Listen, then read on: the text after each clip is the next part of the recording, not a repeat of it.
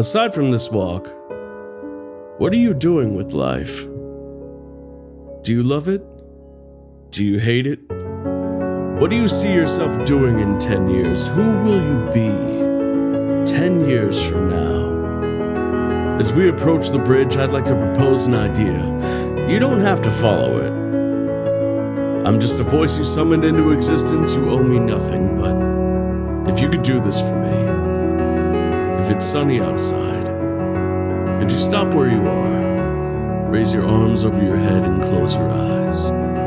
Just for a moment. Go ahead. Breathe deeply. You feel that? The elation?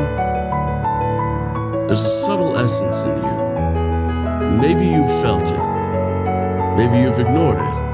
Maybe you're shoving the idea out of your head right now. I'll give you one more chance. Close your eyes, raise your hands, and really feel that sunlight on your body. It's charging you.